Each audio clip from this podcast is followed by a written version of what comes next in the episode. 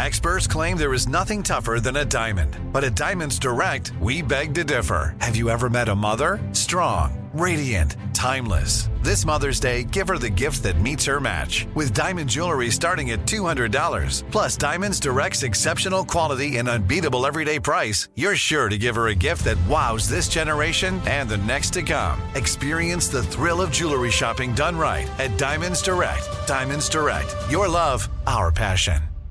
My name is Ariel. I moved to the U.S. at 19. I spoke no English and I struggled finding job opportunities. Everything I have, I owe to the Adult Literacy Center and getting my high school diploma at age 22. It was an honor helping you achieve your greatness. Now you're helping others achieve theirs. It inspires me.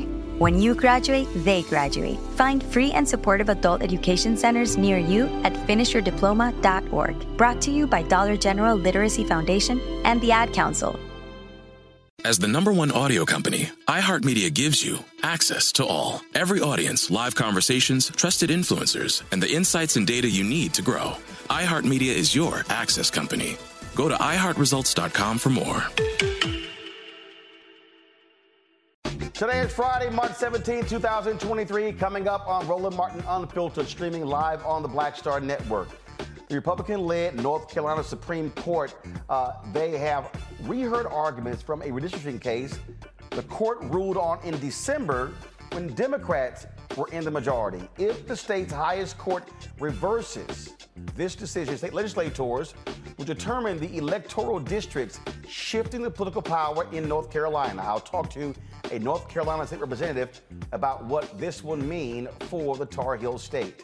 After years of debate about reparations, one city is close to making it a reality, but the San Francisco NAACP chapter opposes the proposed $5 million suggested in reparation payments for descendants of enslaved people. The co-chair of the San Francisco chapter of the NAACP will be here to explain why they want the city to reject this task force proposal.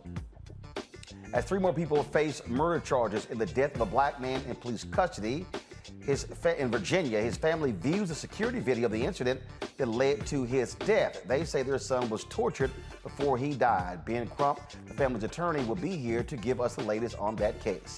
In our Education Matters segment, an organization uses books to teach financial literacy and gives out stocks. I'll talk to a Global Children's Financial Literacy Foundation co-founder about how they are equipping kids with financial skills. Also, Lance Reddick, the actor from The Wire and the John Wick series, dies at the age of 60.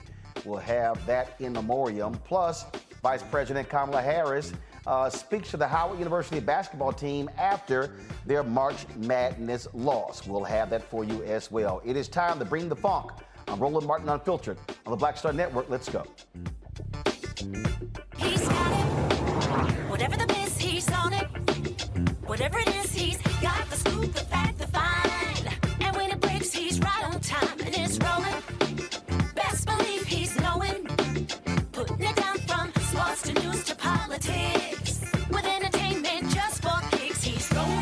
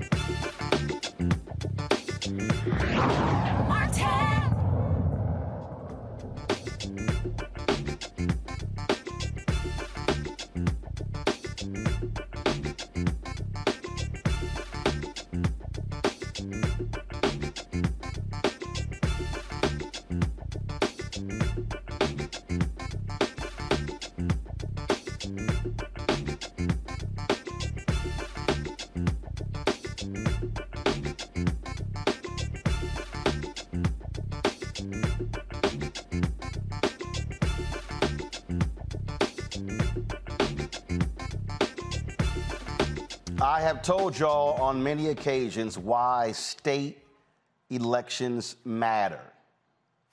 2018, Sherry Beasley runs for re-election on the North Carolina Supreme Court for Chief Justice. She loses by 400 votes. Had Democrats won, they would have had a 6-1 majority on the state Supreme Court. Instead, they had a 4-3 majority because the Republican who ran against her won her seat. The person who ran for his seat, the Republican, won 4-3. What then happens in November 2022? One of those races, Democrat loses. Now the Republicans have a 4-3 majority on the Supreme Court. Why is that important? In December, with the Democrats controlling the state Supreme Court, they made two crucial rulings on voting rights cases. Here we are 4 months later, and Republicans want to reheat. Now, they made a decision. They made a decision. Now the Republicans want to rehear the cases. So if anybody tells you there's no judicial activism on the side of Republicans, that is a 100% lie. This is a perfect example of the North Carolina Republicans rehearing cases that were just decided in December, y'all, 4 months ago. Why is this important? Because the Republicans in North Carolina, in the legislature, have been passing laws to limit black folks from voting. Let me go back, 2008. Then Senator Obama wins North Carolina by 14,100 votes. It was one of the highest turnout elections in North Carolina history. Republicans said, oh, hell no. We can't have these black people voting like this here. Voter ID laws. Start closing polling locations. With the laws, what then happens? Numbers drop, states solidify power. Moral Mondays is launched. They're out there protesting. They start clawing back. They again get control of the courts. What do the courts decide? Racial gerrymandering. Rule against voter ID laws. This is how Republicans wield power on the state Supreme Court. And so now they decided we're going to now rehear the cases. Now, the case also pending in the U.S. Supreme Court, Moore versus Harper, which shot down the state's legislative drawn congressional districts and those maps for being too partisan. Again, Republicans want justices to throw out that decision and allow the legislature to redraw all three seats of the maps for the next election cycle. Again, why is this? Because North Carolina now actually has balance among the congressional districts. Republicans do not want that. Joining us now is North Carolina State Representative Amber Baker. Representative Baker, glad to have you here. This has been a constant battle over the last 15 years in North Carolina as Republicans have used the state Supreme Court to lock in legislative rulings, and they have hated when Democrats rule against them when they control the Supreme Court.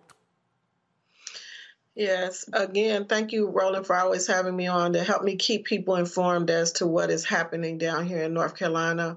And as you've said so many times before, and it is certainly true, North Carolina is the state to watch in terms of what the Republicans are doing.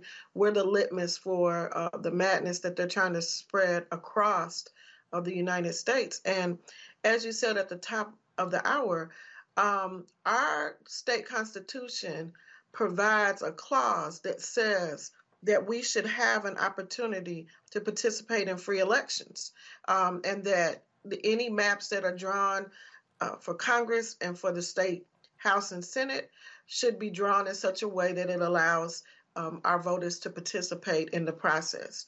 And the way that the maps had been originally drawn did not do that. So the gerrymandered maps that they presented and tried to enforce was the reason that they lost the initial case. And so, as you said, these maps are not even 3 months old. That decision is not 3 months old. And no sooner that they got control of the Senate, and we are holding the House by one seat, they initially filed for these maps to be thrown out and to be given an opportunity to redraw them. And it is also critical to know is that concerning the maps, although we have a Democratic governor, the governor cannot veto the maps. So they are using the political kind of process to do this, and they're doing it through the Supreme Court. The other piece to mention is that one of the seated Supreme Court justices is the son of the Senate pro tem. So essentially you have a father and son that are in control of 2/3 of our branches, the judiciary and the Senate on the legislative side. I warn people, in fact, when Democrats took control of the state Supreme Court, I think it was in 2016, these Republicans were so pissed off, they literally wanted to strip the state Supreme Court of its power and give it to the lower court. That's how dastardly they were trying to use the power. Correct. And so now that they have control of the Supreme Court, and again, Chief Justice Newby, who replaced then Chief Justice Beasley, is a non-Republican. Again, Supreme Court Justice Phil Berger Jr. is the son of Phil Berger, our Senate pro tem. And so I think that they reversed their tactic because they knew that that didn't work. So the one thing about them is that they're consistent in trying to push forth their agenda. And it took the Supreme Court 50 years to overturn Roe v. Wade. We're talking about lightning speed in terms of trying to overturn their own decision as well as it pertains to these maps.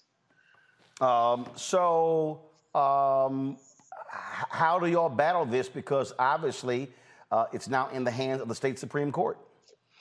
So we are waiting for the decision. We expect that we should hear their decision soon. And back to your point about elections having consequences, we pretty much have our hands tied. We cannot veto this decision. The governor has no control over this, and right now we don't have control of the Senate. The Senate is in supermajority, and we are barely holding on. It is a one-vote margin in the House to be able to stop some additional bad bills. So I will say this, that the maps is the big prize. But you need to know that coming behind those maps are the voter ID laws that we were able to uphold the governor's veto on, the abortion rights issue in the state. All of these bills are still in the queue. The governor just vetoed today the riot bill. So there are a number of bills that are going to come back through because they have the power. And what we're afraid of is that those bills will be buried in the budget. We were able to pass Medicaid expansion, and so we passed that outright. But I do think that buried in the budget will be many of these bills that will be companion bills that will continue the assault on our voters, on our Black people, and on continue to disenfranchise us as a group of people. Last question for you. When are there any legislative elections this year, or are they in 2024? They are in 2024, and so we file in December, and so we don't have any seats that will be contested in 2023. And how many seats do Republicans control the Senate? On the Senate side, we have 60 seats over there, and it's 29 Democrats, so 41 seats. Wow. 41 seats. And are all of those seats up in 2024? They are. We run every 2 years. So everybody runs? Everybody runs. So in 2024, all 180 seats will be contested. We run every 2 years. So y'all have a one-seat majority on the Democratic side, and they have so what? There are 60 seats in the state Senate. It is. Gotcha. And so 29 of them are Democrats. Correct. Got it. Okay. All right. We have 120 seats in the House side, and we only have 49 votes. Wow. All right, then. Representative Baker, we appreciate it. Thanks a lot. Thank you. And Roland, thank you for wearing your Howard T-shirt. Shout out to our Well, I was, I was looking for some Texas Southern gear. Realized I didn't have any. They were the two HBCU teams that made the NCAA tournament. TSU. Winston-Salem State made it. Huh? Winston-Salem State made it as well. Say it again. Winston-Salem State made it as well. Oh, okay. All right, then. Well, I do have some Winston-Salem State gear, so I'll rock them on Monday. I don't have any TSU. I've already told TSU that, so I said I'll wear the Howard stuff today, even though they lost the game, but we'll appreciate it. Thank you, sir. All right, appreciate it. Thanks a lot. Okay, all right, folks, bye-bye. Going to break. We'll talk more about this North Carolina issue. We come back right here on Roland Martin Unfiltered, the Black Star Network. Don't forget, if you're watching on YouTube, hit that like button, y'all. Also, download our app, Apple phone, Apple TV, Android TV, Roku, Amazon Fire TV, Xbox One, Samsung Smart TV. You can also, of course, support us. Your dollars make it possible for us to do what we do. Checks and money orders. Go to P.O. Box 57196, Washington, D.C., 20037-0196. My name is Ariel. I moved to the U.S. at 19. I spoke no English, and I struggled finding job opportunities. Everything I have, I owe to the Adult Literacy Center and getting my high school diploma at age 22. It was an honor helping you achieve your greatness. Now you're helping others achieve theirs. It inspires me. When you graduate, they graduate. Find free and supportive adult education centers near you at finishyourdiploma.org. Brought to you by Dollar General Literacy Foundation and the Ad Council. Hey, it's Zuko and Kayla from The Wake Up Call. Enjoy your podcast, but when you're done, don't forget about us. We have a radio show. We try to bring a smile to your face every morning. We also talk to some of the hottest country stars of today, and we like to share some good news with That's What I Like. Because Lord knows that's hard to find. When you're done podcasting your podcast, listen to us at 92.3 WCOL. Set your preset on your radio right now, and don't forget you can listen to us online on the iHeartRadio app. Cash App, $ RM Unfiltered, PayPal are Martin Unfiltered, Venmo is RM Unfiltered, Zelle is Roland at RolandSMartin.com, Roland at RolandMartinUnfiltered.com, and be sure to get a copy of my book, White Fear, How the Browning of America is Making White Folks Lose Their Minds, available at all those bookstores, Barnes & Noble, Amazon, Target. You can also download your copy on Audible. We'll be right back.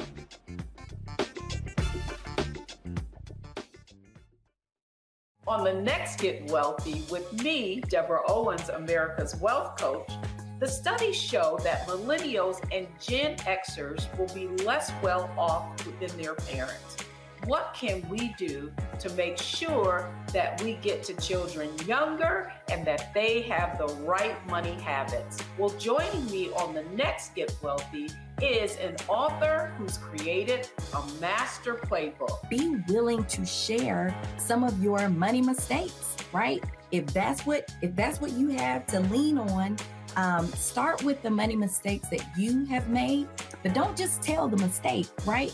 Tell the lesson in the mistake. That's right here on Get Wealthy, only on Black Star Network. A lot of these corporations or people that are running stuff push black people if they're doing a certain thing. What that does is it creates a butterfly effect of any young kid who, wants to leave any situation they're in, and the only people they see are people that are doing this. So I gotta be a gangster, I gotta shoot, I gotta sell, I gotta do this in order to do it.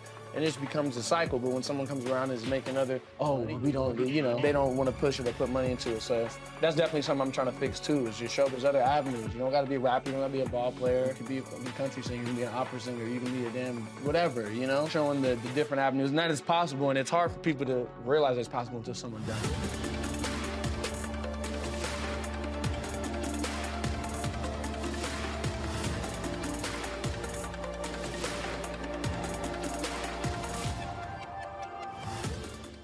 Everybody, it's your girl Lunel. So what's up? This is your boy Earthquake. Hi, I'm Chaley Rose, and you're watching Roland Martin Unfiltered.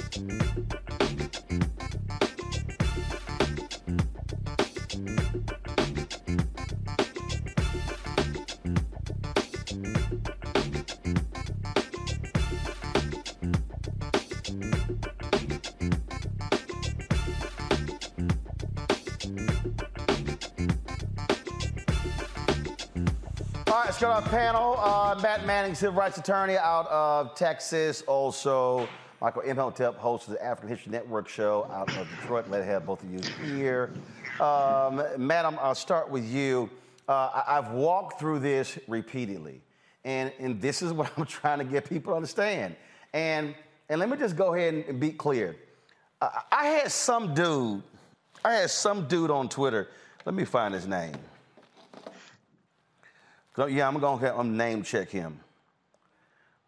Because he said really one of the stupidest comments. And I keep telling y'all why you can't listen. So some dude named Carrera Harris. Okay. And so this is what, let me go here and see if I can, I got to show y'all this here. Because this is a perfect example of what I keep telling y'all about these simple Simons who don't know nothing about politics. And it really gets on my nerves. They don't know nothing about politics, but they love saying dumb stuff where they somehow think they smart. So this is what he tweeted right here. Used to watch your show all the time, brother, and while I disagree with Dr. Umar's incendiary language about you, the reason I personally stopped watching was because it did seem like you had an agenda behind your content. And I said, yeah, I do have an agenda. I said, my agenda, black people. And so he then says, hold up, let me pull this up. He then says, the agenda is always in lockstep with the Democrat Party's agenda. And I think we can all see that neither party really has a, quote, real agenda for our community. Respectfully, brother, but I see this is the part where you are trying to shame or engage in ad hominem, right? And then other people started commenting. See, what I just explained to you is a perfect example where I've said to people, hey, somebody's going to win. Mm-hmm. It's going to be, unless, like in Washington State and California, where they change it where the top two vote getters or go on to the general election. Races are going to come down to a Democrat or Republican. In the case of North Carolina, let's be real clear, when it comes to who wants to keep black people from voting, it is the Republican Party.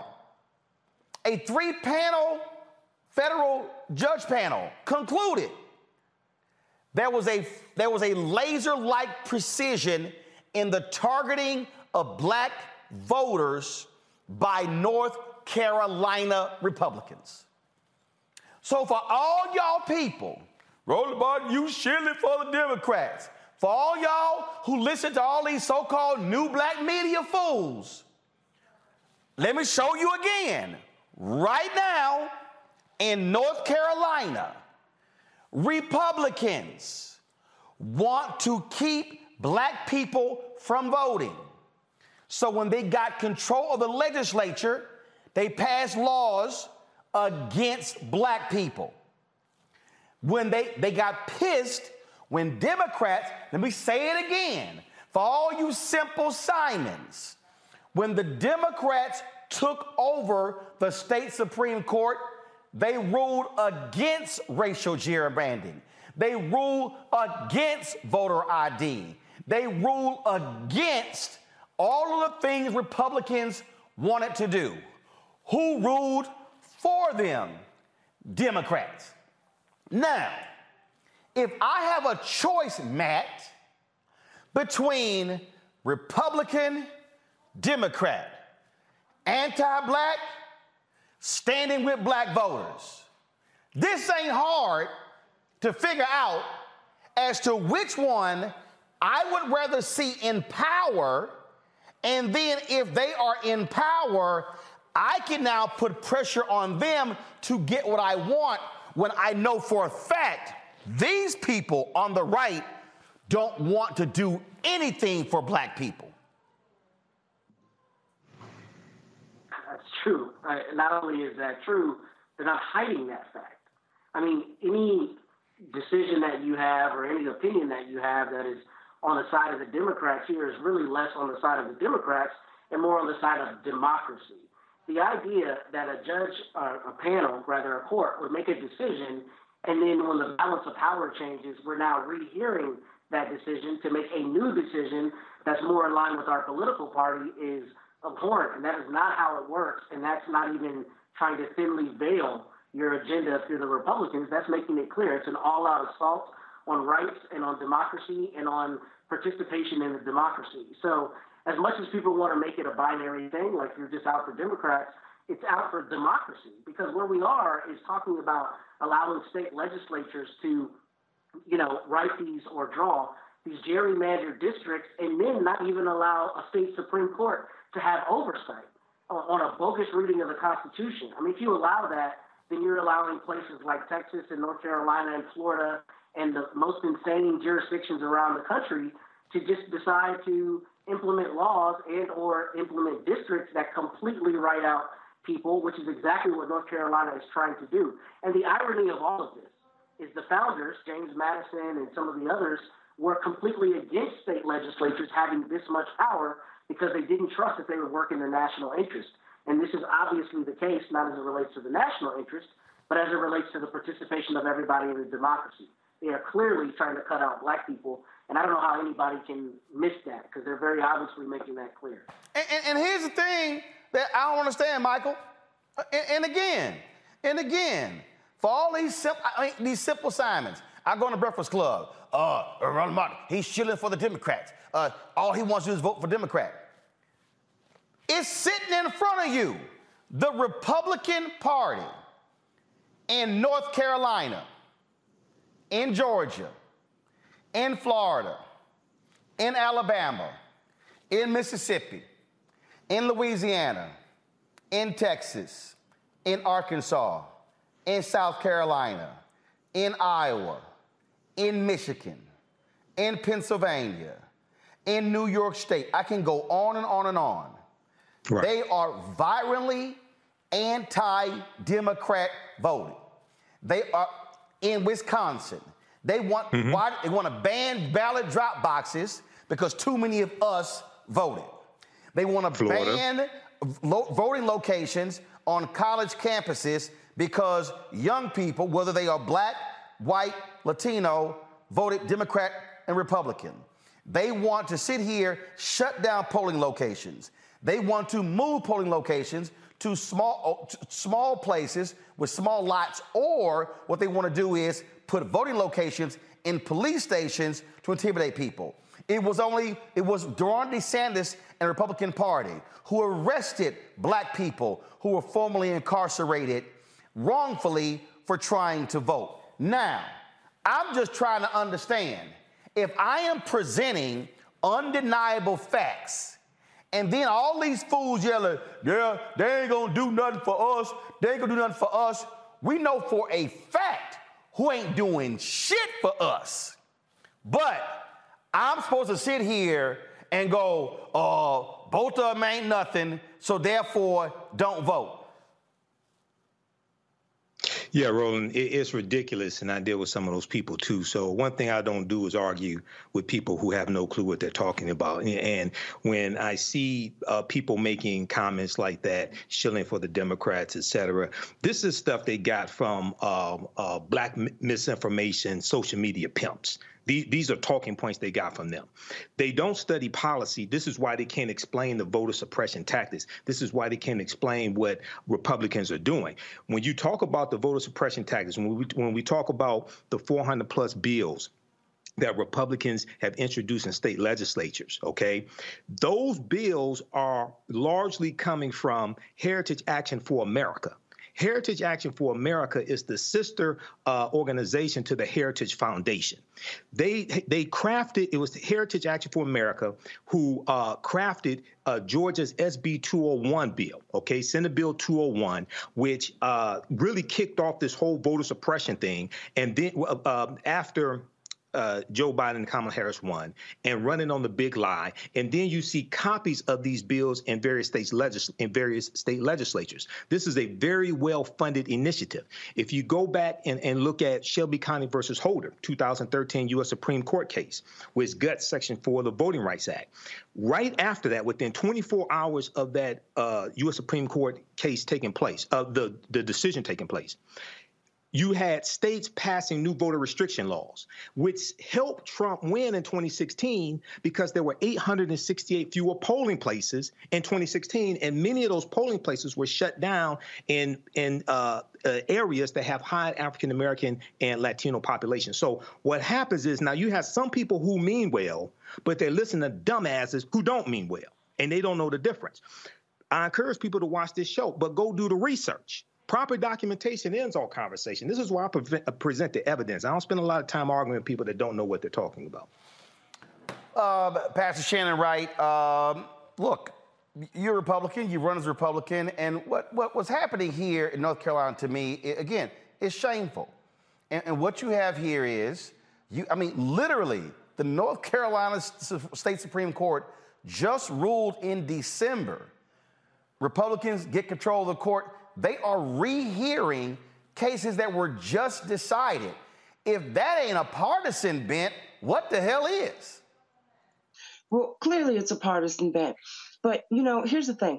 Political parties are to do just that, promote the interest of the parties, not necessarily the policies that best benefit the people. And there's a difference between those two. When you see things like that happening, obviously it's a political power grab. I get that. I see it. That's happening everywhere. But until people, as the gentleman said, actually educate themselves on the issues, on the laws, and on policies, and what benefits them and what doesn't, we're going to continue to see things like this. But in the case that was happening there in North Carolina, here's my problem. My problem is these people are specifically targeting black people. Federal judges ruled they were targeting black people. They changed the early voting rules in North Carolina after determining that 70% of black people voted early voting in North Carolina. So Republicans in North Carolina are undeniable. They are targeting black people. That, to me, is shameful and despicable. I would agree. I think any party, any place where you actually target people to say that the rights that folks shed blood, sweat, and tears to get to be able to vote, where you're going to try and play some gamesmanship to be able to take that right away is wrong, period. And they're mad because black people turned out for they are mad because black people turned out in massive numbers for Obama in 2008, and they made clear we ain't going to let that happen again. Hold tight 1 second. I got to go to a break. You're watching Roland Martin Unfiltered on the Black Star Network. Back in a moment. When you talk about blackness and what happens in black culture, we're about covering these things that matter to us, speaking to our issues and concerns. This is a genuine people-powered movement. There's a lot of stuff that we're not getting. You get it, and you spread the word. We wish to plead our own cause. Too long have others spoken for us. We cannot tell our own story if we can't pay for it. This is about covering us. Invest in black-owned media. Your dollars matter. We don't have to keep asking them to cover our stuff. So please support us in what we do, folks. We want to hit 2,000 people, $50 this month, raise $100,000. We're behind $100,000, so we want to hit that. Y'all money makes this possible. Checks and money orders go to P.O. Box 57196, Washington, D.C. 20037-0196. The cash app is $RM Unfiltered. PayPal is R Martin Unfiltered. Venmo is RM Unfiltered. Zelle is Roland@RolandSMartin.com. Coming up on the next Black Tape, a conversation with Professor Howard W. French.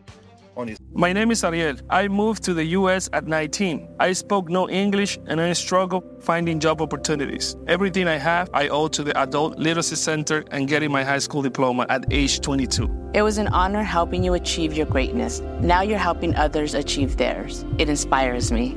When you graduate, they graduate. Find free and supportive adult education centers near you at finishyourdiploma.org. Brought to you by Dollar General Literacy Foundation and the Ad Council. It's The Breakfast Club, the world's most dangerous morning show. Hey! Angela Yee is kind of like the big sister that always pokes you in the forehead. That's not how it goes? That's not how anything goes. Yemi's really like a robot. One of the best DJs ever. Believe that. Charlamagne is the wild card. And I'm about to give somebody the credit they deserve for being stupid. I know that's right. What's wrong with you? Listen to The Breakfast Club weekday mornings from 6 to 10 on 106.7 The Beat. Columbus's real hip hop and R&B. New book, Born in Blackness, covering 600 years of global African history and helping us understand how the world we know today is a gift from Black people. There could have been no West without Africa and Africa. That's on the next Black Table with me, Greg Carr, only on the Black Star Network.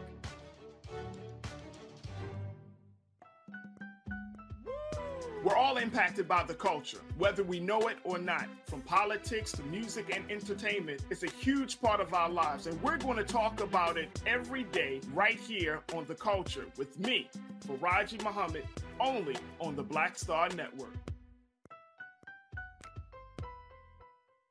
Hi, I'm Eric Nolan. I'm Shantae Moore. Hi, my name is Latoya Luckett, and you're watching Roland Martin Unfiltered.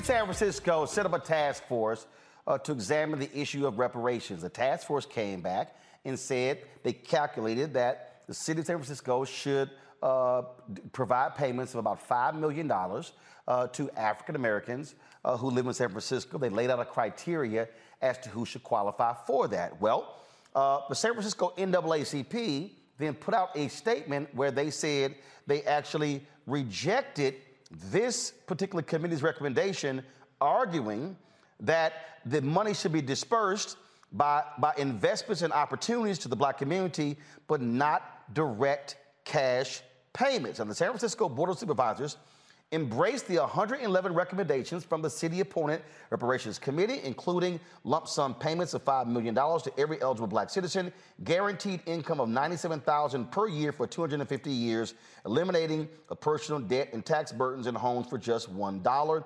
The San Francisco Reparations Committee's final report is due on July 1st. Joining us now is the president of the NAACP chapter there, also a member of the San Francisco Reparations Task Force, Reverend Dr. Amos Brown. Doc, glad to have you on the show. So first, for the opportunity. First, Pastor Brown, you have been a longtime supporter of reparations, correct? Yes, I have. And also, I'm vice chair of the State Reparations Task Force. So you're a member of the San Francisco Task Force Committee and the vice chair of the State Committee that's been examining this as well. A lot of people have been blasting you and the chapter for this particular statement, saying, how dare you oppose the money going direct as opposed to the five areas that y'all outlined. Why has the chapter taken the position to oppose the committee's recommendation of direct payments as opposed to the five areas y'all laid out? Let me give you some clarification and do some truthful branch tax payments. Okay, first of all, Pastor Brown, hold on. You broke up there, so start your comment over again. Go ahead. Let me be a truth teller. It's not against cash payments at all. but we're against being put in a trick bag and set up for failure. And those members of the Board of Supervisors gave lip service to the concept, the idea of reparations. But beginning with the chair, he's the one who said, no cash. And the chairperson of the Finance Committee, an Asian lady, Ms. Chan, said, we have a deficit in the city, and we cannot afford it. The point, brother, I'm making is that we must not let our adversaries, whoever they may be, set us up for another study, another to be put on a shelf and to collect dust. We must have action, and action now. We believe in cash plus. It's not either or. So when you say the setup, it's two wings for bird. So when you say there's a setup going on here, are you saying that what has happened is you've had a lot of people, a lot of commenting from people on this very issue, and so there are people who have been opposing direct payments. They've been attacking them. They've said, oh, this is going to bankrupt individuals in San Francisco, right. Things like, so you believe that if that is how it's set up, it's guaranteed never to pass. Is that what you're saying? They did not on Tuesday night vote at all. This thing has been delayed until October. And I feel that we should not be delaying doing the right thing. Dr. King said the time is always right to do right. They could have easily said, we support cash payments too, and even if we are facing a deficit, we can establish a payout plan. But they did not. And the mistake of the chairperson, he meant well, but he said to National Public Radio that there was no math formula for this $5 million. It was just something that was taken out of thin air, that was put into the document. And that was unfortunate, for then the general public began to focus on the $5 million with no plan. And even if we had a problem with the deficit, somebody should have said, we can get from the private sector monies to establish a reparation fund. We have billionaires in San Francisco per capita than any major city in the United States, according to a recent study. So I just feel, and my constituent base feels, we must be deliberative, and we must move to bring about redress and restoration. So here's, Black people in the city and the all right, so Dr. Brown, so here's the deal. Guys, go to my iPad. This is the press release that was sent out, and this is where I think there's confusion. The press release says the San Francisco NAACP today called upon the Board of Supervisors to reject a one-time $5 million reparations payment to Blacks, but instead call upon the city to make investments in 5 key areas to atone for a history of racism, discrimination, and mistreatment. Now, you said, and it lays out in here what those 5 are, and that is invest in education, economic empowerment, housing, healthcare, and Fillmore Heritage Center. Now, you said that you believe in payments and this. So, again. Yes. Okay, so, but the statement doesn't address payments. And so people assumed... That was a misprint. Let me admit it. That was a misprint. That line was left out of there. That was a misprint. But the basic position, what I'm saying, Brother Roland, is we definitely support payments. But you've got to have a plan. But okay, hold tight one second. Hold on, Reverend Brown, hold on one second. I've got to go to a break because I got to come back because you said it was a misprint. The problem is most people have ran with this press release and they are saying you don't support payment. But so let's go to a break. And it's also, let's get his signal fixed because you're going in and out, so we want to make sure that that's straight. And we'll come back right on Roland Martin Unfiltered on the Black Star Network. Hatred on the streets, a horrific scene, a white nationalist rally that descended into deadly violence. You will not. White people are losing their damn minds. As an angry pro-Trump mob storms the U.S. Capitol, we've seen shooting. We're about to see the rise of what I call white minority resistance.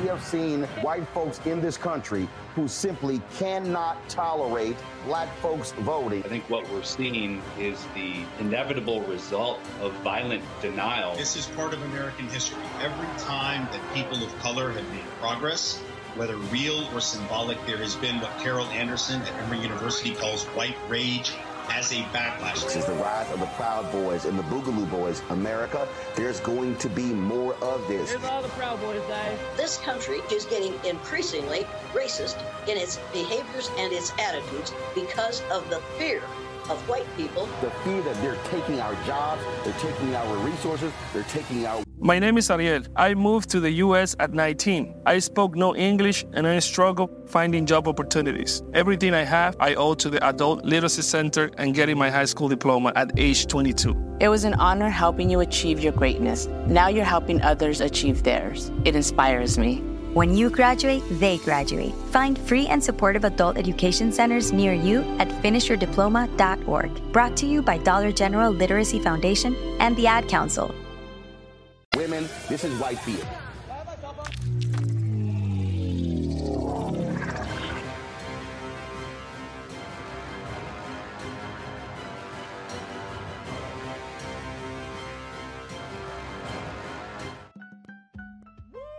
We're all impacted by the culture, whether we know it or not. From politics to music and entertainment, it's a huge part of our lives, and we're going to talk about it every day right here on The Culture with me, Faraji Muhammad, only on the Black Star Network.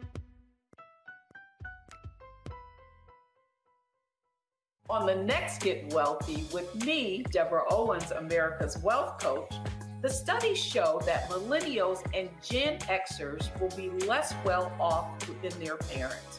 What can we do to make sure that we get to children younger and that they have the right money habits? Well, joining me on the next Get Wealthy is an author who's created a master playbook. Be willing to share some of your money mistakes, right? If that's what you have to lean on, start with the money mistakes that you have made, but don't just tell the mistake, right?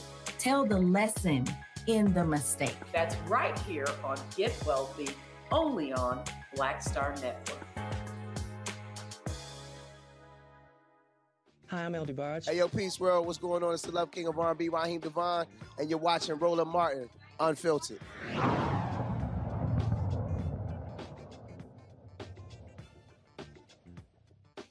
All right, welcome back to Roland Martin Unfiltered. So Pastor Brown, I just want to be clear. Go back to my iPad. The statement that was released, the headline says, San Francisco NAACP rejects $5 million reparations payment to blacks. And then it says it in the sub, so you're saying that this statement that was released publicly, this statement is wrong. That's right. So the San Francisco NAACP supports direct payments plus investments to the black community. That's right. And in the 100 plus recommendations, some of the same things are listed. What we introduced in 2019, you see, I introduced the idea of reparations to this community. On the 30th of July, 2019, our national convention in Detroit, Michigan. So let there be no mistake about it.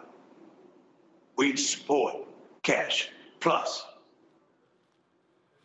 And so the state, so you support the $5 million, but you also, to individual African Americans, but you also want further investment in black institutions. Even the $5 million is not enough for the hell, the horror, and the hardship of our people. You can't put a dollar sign on the oppression, enslavement, and downright insult and assault to our humanity. So that was a mistake that was made there regarding our position. And I'm setting the record straight now that we cash payment plus substantive programs. That's what we must have to turn things around for African Americans in this city. The median income for blacks in this town is $30,000 a year. But for whites, $110,000. Latinos and Asians, it's between $75,000 and $80,000 a year. We're at the worst level when it comes to education and achievement in the school district. We still have the challenge of not being able to get jobs and our fair share of contracts from the public and private sectors, even with all the infrastructure work that's now going on in this city. You don't see blacks handling this heavy equipment. They used to have us holding up signs to direct the traffic, but now you don't even see those jobs. We must understand that we got to approach things holistically, strategically, wisely, and not be cheapened when it comes to this issue of reparations. All right, so the next question. Do you believe that the San Francisco City Council is going to support $5 million cash payment? From what they said on Tuesday night, and I sat there until 9:30, almost 10 o'clock, down to the nose, gave these eloquent, flowery statements about our pain and what we deserve. But they said, we're not sure about cash payments. And in addition to that, one of the members, to be exact, Mr. Dorsey, the newest member on that board, this up for a vote before the citizens. So that kind of conversation taken, watch out. So when is this? They be tricked. So when is this vote supposed to take place? It is really, they put it off, Brother Roland, until October. Okay. And even the budget of the city will be adopted at the end of this June. So the money has got to come from somewhere. And that's the reason why there should be right now. So our people will not be misled. They will not be set up assuming that a check is going to be cut for them and cause us to be frustrated, angry, and sad again with disappointment. That's what our basic concern is. And it was unfortunate that this matter went out of the $5 million. The chair said there was no mathematically, and also to say that this is just a figure that was thrown out there. Okay. All right. That's what makes it. All right, Reverend Dr. Brown, we appreciate you joining us. I wish we had a better connection. Thank you. It was difficult, but we got the gist of what you said. We appreciate it. Thanks a lot.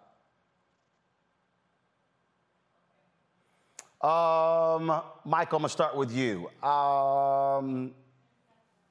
This is going exactly like we've always said it was going to go, that the moment you begin to put numbers out there, you're going to then face resistance. This also was a big screw up by the San Francisco NAACP. So you put a statement goes out saying they oppose direct payments. It's in the headline. Everybody runs with it. They're blasting the NAACP. Now Reverend Brown has to come out and say, no, that was a mistake. And so the chapter needs to be reissuing the statement or something along those lines, because this is what people believe. Yeah. So first of all, Roland, you know, we talked about the San Francisco Reparations Task Force yesterday on Faraja Muhammad's show, The Culture, right here on your network, the Black Star Media Network. And I've been following what's going on with California and San Francisco reparations. There were over 100 recommendations that were given at this meeting that just took place on Tuesday. What's happened, and there have been a lot of reparations activists, as well as Dr. William Darity, who've been critical of this $5 million number, because it's taken, first of all, it's unrealistic. It's totally unrealistic.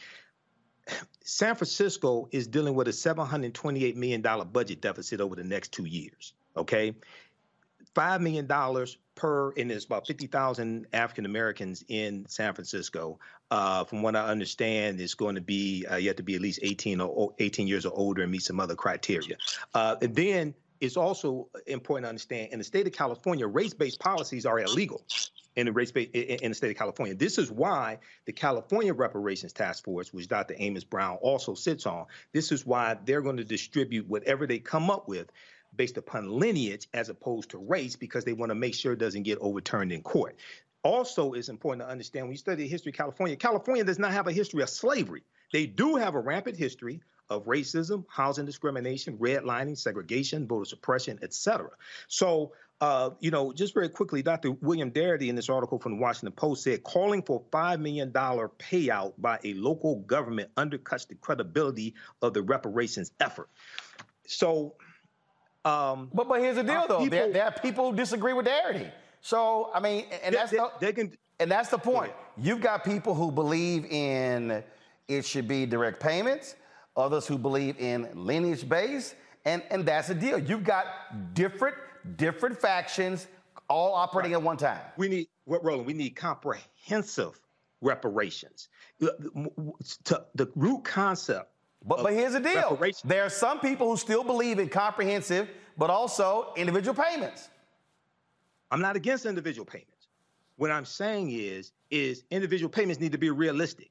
Thinking that they're going to give $5 million to every black person who's 18 years or older in San Francisco is totally unrealistic. That ain't happening. And what happens is it distracts from other recommendations that are realistic, that could be attainable, and people just focus on the $5 million. And when they don't get it, then they just want, a lot of them just want to throw up their hands, okay? So we really have to, this is why we really have to understand history, but also understand law and really how to get something that is really realistic and achievable, and make sure it does not get overturned in the courts, because they're going to file lawsuits to block this, just like the lawsuits filed when it comes to student loan forgiveness and President Joe Biden's executive order. And we want to make sure that we're on strong legal footing, so whatever gets passed at the city level doesn't get overturned in the courts. All right, hold tight 1 second. Got to go to a break. We'll come back. We'll hear from Shannon and Matt Manning on this very issue, folks. Don't forget, download our app, Apple phone, Apple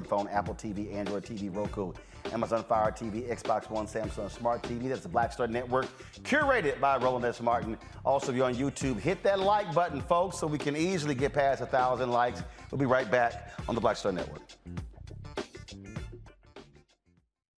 Black Star Network is here. Oh, no punch! I'm real revolutionary right now. Thank you for being the voice of Black America. All momentum we have now, we have to keep this going. The video looks phenomenal. See, there's a difference between Black Star Network and black-owned media and something like CNN. You can't be black-owned media and be scared. It's time to be smart. Bring your eyeballs home. You dig? On the next, A Balanced Life with me, Dr. Jackie, re-entry anxiety. A lot of us are having trouble transitioning in this post-pandemic society and don't even realize it. We are literally stuck between two worlds, in purgatory. how to get out of purgatory and regain your footing and balance. What emotions they're feeling and being able to label them, because as soon as you label an emotion, it's easier to self-regulate. It's easier to manage that emotion. And next, A Balanced Life on Black Star Network. On the next Get Wealthy with me, Deborah Owens, America's Wealth Coach, the studies show that millennials and Gen Xers will be less well off than their parents.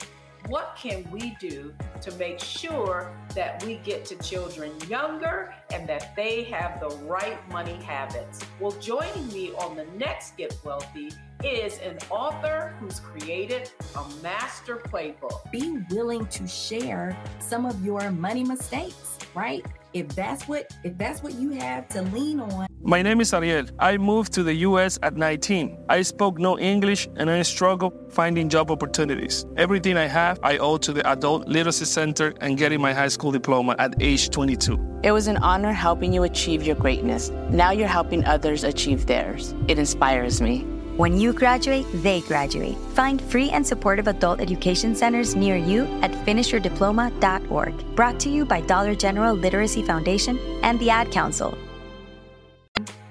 Start with the money mistakes that you have made, but don't just tell the mistake, right? Tell the lesson in the mistake. That's right here on Get Wealthy, only on Black Star Network.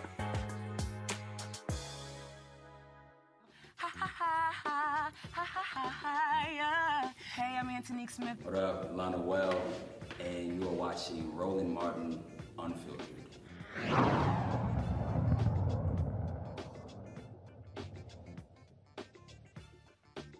All right, so the San Francisco NAACP puts out a statement saying that they oppose direct payments of $5 million to San Francisco residents for reparations. Reverend Dr. Amos Brown just came on our show. He's on that task force in San Francisco, vice chair of the California task force. He says that was an error. That was not the case. They support cash payments plus. This is all the sort of back and forth. City Council is going to actually make a determination about this possibly in October. Shannon, your thoughts again. I mean, so here we are, where this committee comes up with a number. Now everybody's talking about, hey, it's unrealistic. Others will say 5 million is not enough money. So your thoughts about this whole reparations battle there in San Francisco? Even with inflation, wouldn't 5 acres and a mule been cheaper? I mean, had things been done correctly way back, we wouldn't still be having this argument today. Right, but the reality, but here's the deal, though. It wasn't done correctly, so this is where we are now. No, and I get that. But in terms of the $5 million, if it was indeed an arbitrary number, which unless there's a formula out there, it obviously was, there was never any intention on doing anything with it. If you pick a number without a formula and just put it out there, it's because you have no intention on giving a dang blasted dime on any part of this. So to have an argument about whether it should be direct payment or it should be this or it should be that, you need to be looking at, was it ever real to begin with? And I don't believe it was. I see that there have been several different proposals. I see that there's some folks that want direct payments, some folks that talk about lineage, some folks talk about infrastructural investment to fix education and all those things. But all of those things should have been going on to begin with. The fact that we are still in a place of having these conversations means there is no real interest by the folks that have the ability to make the difference to actually do so. Matt? Yeah, I mean, I echo some of those sentiments. I don't think it was ever really going to happen. But the bigger question here is, reparation should be reparative, right? So a one-time payment, I don't think is good. Or I think a one-time payment is good, but I don't think that should be the end-all, be-all. So I like the idea of cash plus. But beyond that, I like the idea of there being some actual institutional changes, which sounds like what the NAACP is advocating for. But what I found to be a big slap in the face here is that, city of San Francisco, like Michael was saying, has a huge deficit, but it doesn't make sense to me that that's also the place where you have the most billionaires and they don't have a way to figure out, one, a better formula, and two, a more workable way to do it. And I don't anticipate that there would be necessarily private investment, but the bigger issue with me for reparations overall is that, when the government wants to do something, it figures out how to do it, i.e. bailing out banks. But when it comes to a longstanding debt, i.e. reparations, we always get mired in how are we going to do it and the legal issues and all of that, when the basics of it, morality, from a morality standpoint, is that this is something that should have long ago been done, and it should be something that should be a primary concern. So I don't think they have any real intention of paying people $5 million, but they should have an intention of finding a way to balance the scales, particularly with such a great income disparity there. I mean, for it to be $30,000 for Black families and north of $80,000 for Latino and Asian families, that alone is a great disparity, and it seems like something they should be a little more incisive in addressing. All right, folks. Let's talk about the issue of clean energy, jobs, and the environment. Of course, many clean energy companies are talking about, again, clean energy. A lot of people can't even define what that is, but the question is, who's also getting hired? What companies are getting hired? Are African Americans being left out of this multi-billion-dollar economy? Joining us now from New York is the founder of Climate Critical Earth, an organization that helps leaders strategically find solutions to stop the climate crisis. Tamara Toles-O'Loughlin. Tamara, glad to have you here. So, again, on this point about when we say clean energy, first of all, what the hell is that? Define that. Yeah. Clean energy is energy that doesn't kill you. I wish I could make it more complicated than that. Because, like I've heard, clean coal. If it gives you lung cancer, if it puts your family in the hospital, if it makes it likely that you'll get a chronic disease, it is not clean energy. If it keeps you from being able to catch fish because it jacks up the water or electrocutes the wildlife near you, it's not clean. If communities are against it because it's mostly just burning trash, it's not clean energy. So clean has to be redefined to mean things that, yes, provide you power, but also save you money and don't put you in the hospital. Now, we're seeing billions of dollars being spent all across this country, and we're hearing everyone talk about, again, clean energy jobs. But the question is, are we as African Americans, are we benefiting or are we being left out like we historically have anytime you had any other major change in the economy? Well, I hate to say something nuanced so early in the evening, but the answer is not, we don't know yet. So there are jobs in clean electricity vehicles, there are jobs in technology, there are jobs in manufacturing, whether that's putting up all this new infrastructure, making sure people have electric cars, making sure the batteries get taken out in ways, get made in from ways that don't involve mining. There are lots of jobs to be had. The money hasn't hit the street yet. So whether or not we get the contracts is about whether we are set up for the infrastructure, whether we get the jobs at the other end of it, about whether we've been training in the right places, whether we're in line to get those dollars and training, and whether or not we actually receive them.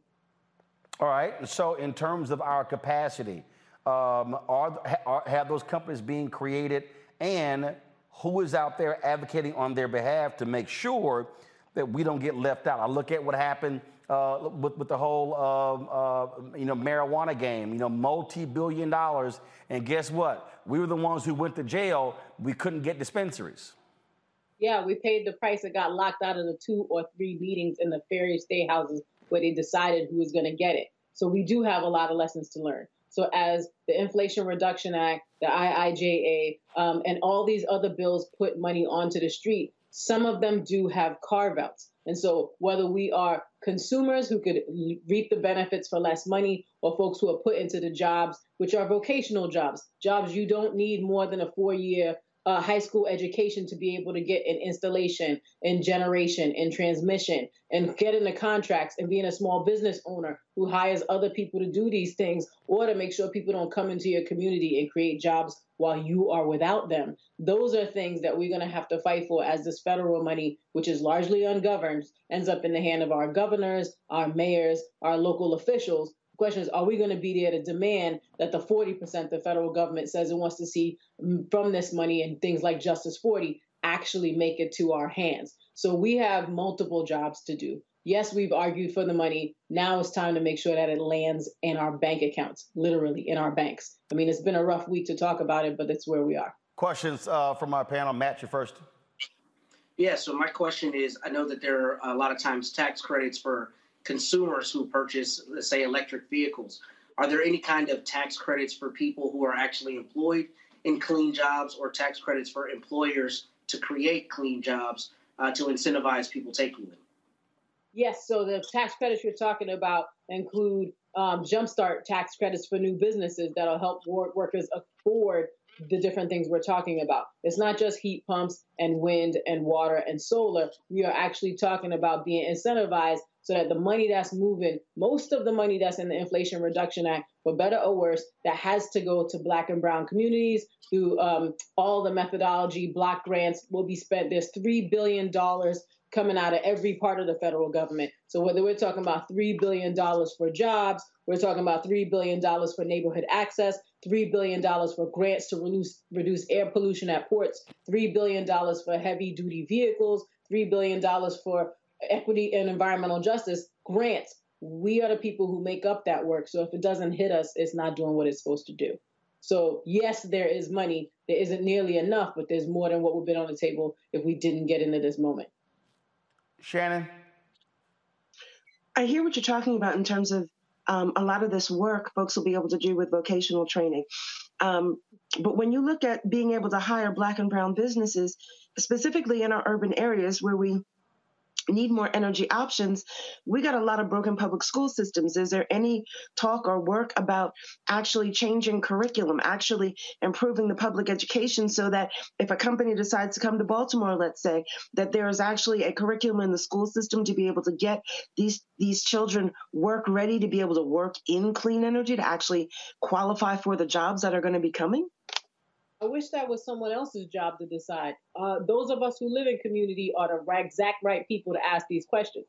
The answer to curriculum happens at your school board meeting. So whether or not the kids are being trained for jobs that exist or jobs that are about to exist is a question of whether or not you are knocking doors, talking to your principal in the Department of Education at your local community space and talking to them about the fact that the high school education has to lead to a job a kid will actually want to get. So it's not up to someone else. That's actually on us. Let's see here. Michael. Hey, Tamara. Good to see you again. We both spoke last year at the Midwest Building Decarbonization Equity Summit. So time running out. Ask your question. Okay. Talk about African-American-owned businesses getting contracts when it comes to green energy, things of this nature, okay? Because that oftentimes is something that's left out of the equation. Yeah, so the $3 billion for environmental and climate justice block grants, Black businesses are in the best possible position to get that money because it's about community-led projects and disadvantaged communities, which are very fancy ways to talk about us, right? So flagging for all the reasons that in the last segment you were talking about, avoiding using the magic words, these are dollars that are earmarked for our use. The $3 billion in neighborhood access and equity grants is about transportation access. There are no communities in the history of America other than our indigenous siblings who have ever been involved in more transportation-related harms than anyone else. So we are at the front of the line. The question is, do we have enough businesses to be able to absorb it? The answer is yes. Are we going to be in the middle of the conversation where we're making sure other folks don't swoop in, borrow our cousins, uncles, brothers, and sisters for a commercial, and then take away the money from our communities? Also up to us. All right, then. Okay, so if folks want to get more information about this, reaching your organization, where do they go? Climatecritical.earth. So instead of .com or .edu, you can find us. We do a lot of good. We look just like you, and most of us are Black women, so all that talk about listening to us, following us, you can find us at climatecritical.earth. All right, Tamara, we appreciate it. Thanks a lot. All right, folks, got to go to a break. We come back. Ben Crump talks to this heinous case out of Virginia. Folks, the details are shocking and stunning. Another Black man. My name is Ariel. I moved to the U.S. at 19. I spoke no English, and I struggled finding job opportunities. Everything I have, I owe to the Adult Literacy Center and getting my high school diploma at age 22. It was an honor helping you achieve your greatness. Now you're helping others achieve theirs. It inspires me. When you graduate, they graduate. Find free and supportive adult education centers near you at finishyourdiploma.org. Brought to you by Dollar General Literacy Foundation and the Ad Council. It's dead. We'll tell you about it next. Roland Martin Unfiltered on the Black Star Network. Hatred on the streets, a horrific scene. A white nationalist rally that descended into deadly violence. You will not. White people are losing their damn minds. As an angry pro-Trump mob storms the U.S. Capitol, we've seen shock. We're about to see the rise of what I call white minority resistance. We have seen white folks in this country who simply cannot tolerate black folks voting. I think what we're seeing is the inevitable result of violent denial. This is part of American history. Every time that people of color have made progress, whether real or symbolic, there has been what Carol Anderson at Emory University calls white rage as a backlash. This is the rise of the Proud Boys and the Boogaloo Boys. America, there's going to be more of this. There's all the Proud Boys, guys. This country is getting increasingly racist in its behaviors and its attitudes because of the fear of white people. The fear that they're taking our jobs, they're taking our resources, they're taking our women. This is white fear.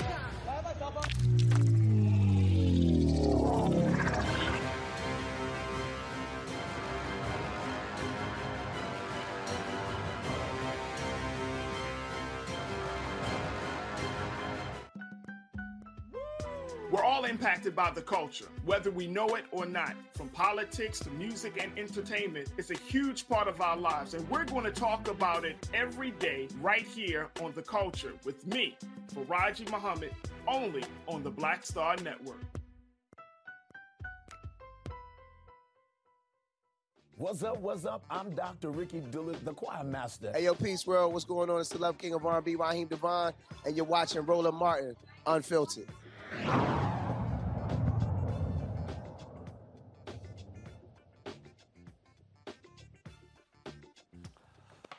Folks, a shocking case out of Virginia. A black man goes to a mental hospital and he ends up dead.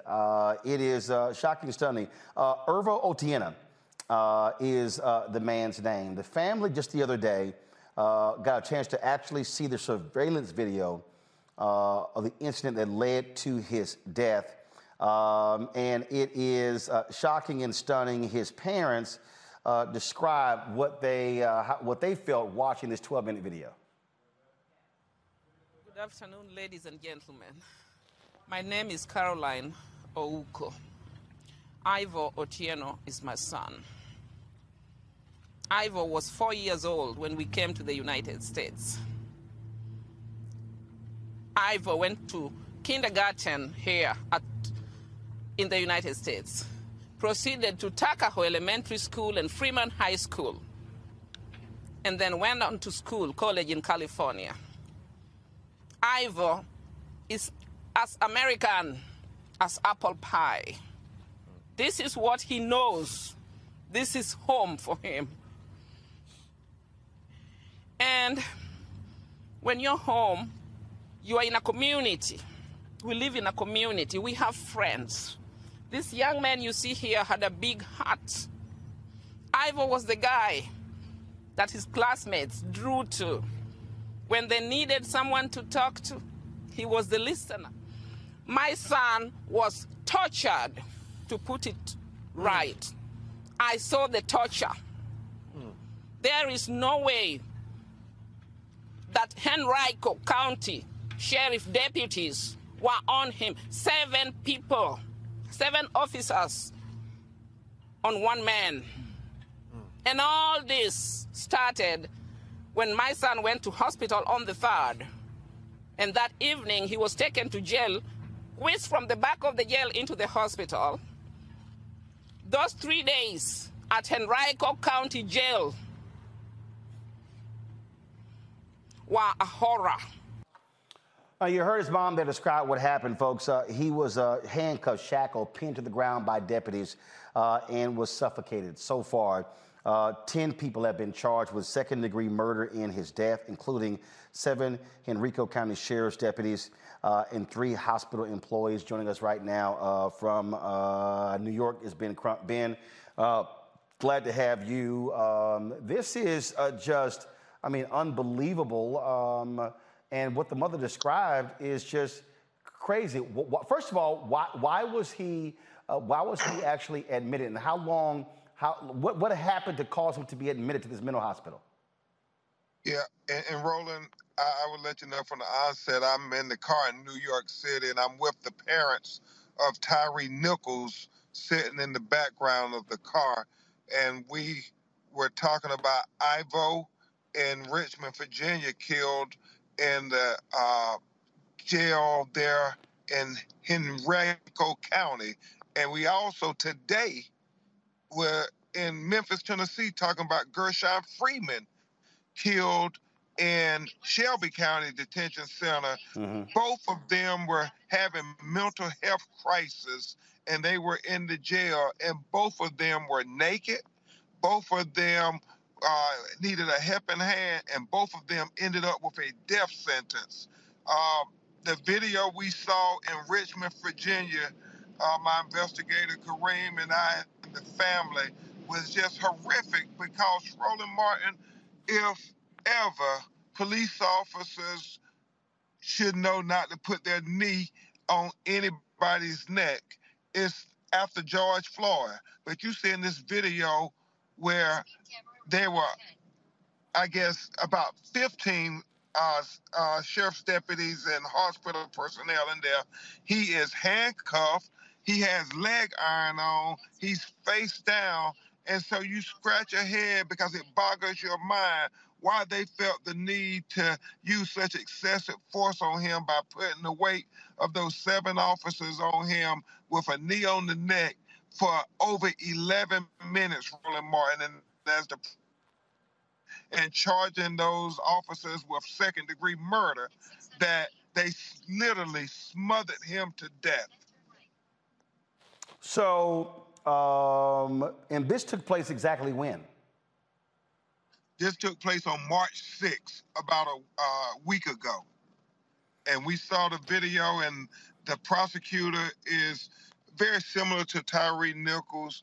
Let the family see the video first, the videos, I should say, and then the federal authorities are going to, I guess, watch the video, and then she's going to make the determination, the citizens are going to make the determination when they're going to release the videos. Wow, this is, again, just really unbelievable. And again, it goes to show you what happens to African Americans, whether they're in police custody, whether they're in jails, or whether they're in mental hospitals. Exactly, Roland. And, you know, how many more of these videos do we have to see before we can get this George Floyd Justice and Policing Act bill passed? You know, my heart is heavy as I'm sitting here with Rovon Wells and Rodney Wells in this car thinking about why did their son have to be a sacrifice to hopefully get this legislation passed. Now we have Irvo Otieno. He died in Richmond on video. We're going to see that. We saw the video in Gershon Freeman in Memphis just today. How many more videos do we have to show the American government before they know and finally recognize we have a problem with policing in America? Indeed, indeed. Ben Crump, we certainly appreciate it, man. Thanks a lot. God bless, Roland. We give our best to Tyree Nichols' family. Thanks a lot. Thank you, Roland. Shannon, it is, I mean, these things, it's over and over and over again. And when you hear a lot of these Republican legislators who say, oh, we don't have systemic racism, we don't have systemic bias. I mean, these are just things that actually just happen, but they just keep happening to black people. It just happens to black folks. So I'm going to take the politics out of this because this ain't a political thing. This is a folks that don't look like us, not willing to understand, acknowledge, or deal with the fact that racism does still exist. Do we want to think that? I raised our children not to see color. My husband and I both. But that's not the world that we live in. So again, politics removed. All folks that don't look like us, I believe, have an issue of understanding the sensitivity, the culture, and just stop being racist. I spoke at a panel, and it was a political forum, and they asked, how do we change the perception of you know, the racism and rampant racism? I said, okay, it's real easy. Stop being racist. Come to the hood. Don't come and talk. Come and listen. We don't have communication. There are some well-intended folks that really don't see themselves as being a part of the problem, but they are. And then there are those that know they're a part of the problem and are happy to continue to be that. We have to get to a place where we can acknowledge that there is racism and address the root cause why, and then kind of, fix it. Because again, one of those issues where we're still here talking about it, it still exists, whether you want to acknowledge it or not. But the thing here, Michael, is you can't remove the politics, because the politics Correct. Comes in when you're trying to fix the problem. And we know for a fact, as Ben Crump said with the George Floyd Justice Act, that was Republican Senator Tim Scott who stood in the way. Democrats were on board. It was Tim Scott and Lindsey Graham. They could not get 10. They could not get 8 other Republicans in the Senate to move. It died. Well, not only that, Roland, when it passed the House of Representatives in March of 2021, it passed by a vote of 220 to 212. 212 Republicans voted against the bill, including the black ones. So no Republican supported the George Floyd Justice and Policing Act. You can't get past the politics on this. Now, one of the problems I would argue is that they need to talk about the white people who are unjustly killed by police and flip the script on Republicans and box them in. And they need to bring in the Fraternal Order Police and the International Association of Police Chiefs, because both of those police organizations supported the George Floyd Justice and Policing Act, and they need to have Senate hearings and House hearings for them to talk about why it was good for everybody. They said it didn't take away from police officers' rights, and it also protected citizens. They need to bring in white crying mothers whose loved ones were unjustly killed by police, and get those white mothers strategically from states whose Republican senators you need to get their votes to get the bill passed. The way that they're going about trying to get the bill passed, when the majority of the people who have to vote for what you want don't look like you, you need to have a different strategy, okay? And that's something that's missing here.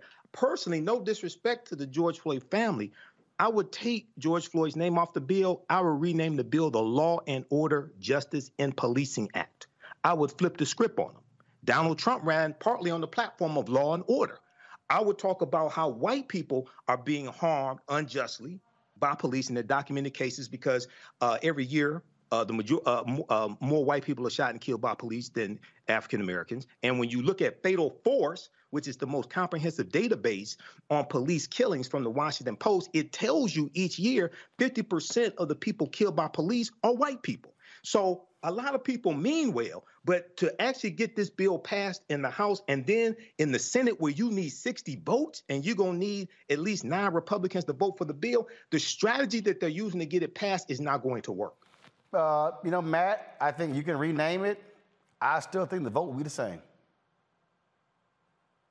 I don't know. I think what Michael said is, so compelling, because one of the things I was going to say is I have considerably more clients who are not black than those who are black. Part of that is the demographics of where I live, but the reality is the numbers are that, primarily white people are harmed by the police. So I think... But are white folks speaking up, though? No, not the way they should, because what I see... go ahead. I'll yield to Mike. No, go ahead. You're the attorney. Go ahead. I'm the historian. You're the attorney. Go ahead. What I see the difference being is that generally white people make everything a one-off, right? So every time a white person gets killed, they don't say that it's a systemic thing against white people. It is with our people. However, in order to make it a more palatable conversation, frankly, you need to include all the people that look like their siblings that are dying in jails and prisons and getting shot by the police, rather than it being a one-off thing. A good example would be, think of that case they had in Minnesota, the young white woman that was killed by the black officer, right? That was a police brutality case, and they ran all over God's green earth with it because it was a young white woman.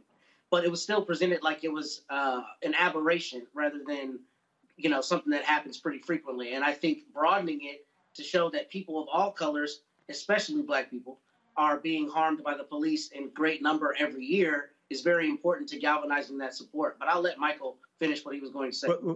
Roland, very quickly. I got about 20 seconds, 20 seconds. A lot of this has to do with the media. When you read Fatal Force, they document a lot of these police killings, their dash cam videos, their cell phone videos. Where are the cell phone videos? Why isn't the white controlled media showing the videos of white people being shot and killed by police? Because if they did, there'll be an uprising from white people who will call for it to be changed. But as long as you make it look like it's a black issue, and many white people see African Americans as people who need to be policed as opposed to being protected, they will keep the status quo. All right, folks, hold on one second. We've got to go to a break. If you're watching on YouTube, hit the like button, folks, so we can hit 1,000 likes. Also, download our app, Apple phone, Android phone, Apple TV, Android TV, Roku, Amazon Fire TV, Xbox One, Samsung Smart TV. Don't forget, you can watch us now on Amazon News as well. You got Amazon Fire, click Amazon News. You can also have Alexa play the news from Black Star Network. That's all you got to do is say that, and be sure to support us as well. Check in money orders, P.O. Box 57196, Washington, D.C., 20037-0196. Cash App, $RM Unfiltered. PayPal, R. Martin Unfiltered. Venmo is RM Unfiltered. Zelle, Roland at RolandSMartin.com. Roland at RolandMartinUnfiltered.com. We'll be right back. A lot of these corporations or people that are running stuff push black people if they're doing a certain thing. What that does is it creates a butterfly effect of any young kid who, you know, wants to leave any situation they're in, and the only people they see are people that are doing this. So I gotta be a gangster, I gotta shoot, I gotta sell, I gotta do this in order to do it. And it just becomes a cycle. But when someone comes around and is making other, they don't want to push it or put money into it. So that's definitely something I'm trying to fix too, is you show there's other avenues. You don't got to be a rapper, you don't got to be a ball player. You can be a country singer, you can be an opera singer, you can be a damn whatever, you know? Showing the different avenues, and that is possible, and it's hard for people to realize it's possible until someone does it.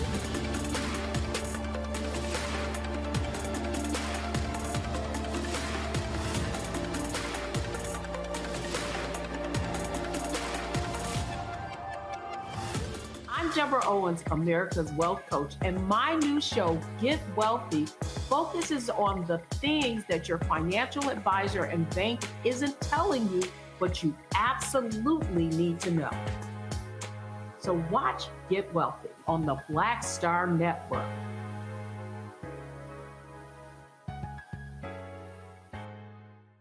Pull up a chair, take your seat. The Black Tape with me, Dr. Greg Carr, here on the Black Star Network. Every week, we'll take a deeper dive into the world we're living in. My name is Ariel. I moved to the U.S. at 19. I spoke no English and I struggled finding job opportunities. Everything I have, I owe to the Adult Literacy Center and getting my high school diploma at age 22. It was an honor helping you achieve your greatness. Now you're helping others achieve theirs. It inspires me. When you graduate, they graduate. Find free and supportive adult education centers near you at finishyourdiploma.org. Brought to you by Dollar General Literacy Foundation and the Ad Council. Conversation only on the Black Star Network. Hi, I'm Vivian Green. Hi, this is Essence Atkins. Hey everybody, this is your man Fred Hammond, and you're watching Roland Martin, my man, Unfiltered.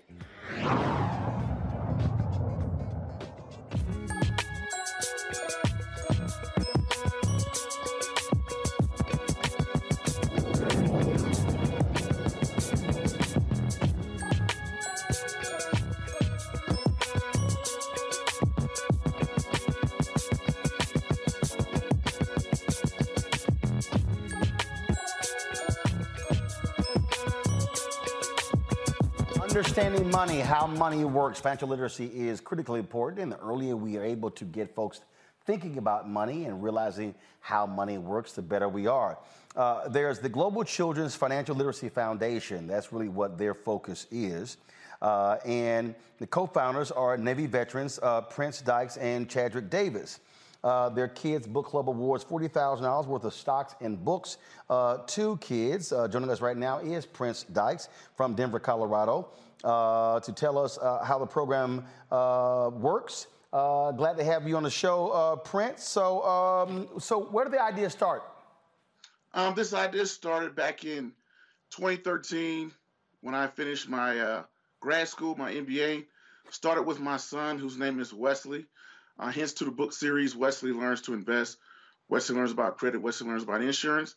So it's just with me when I finished school, the things I'm thinking about, things I wish I had that I was taught by my parents and that I noticed that other people, just noticing the educational gap that I wanted to pass on to my son.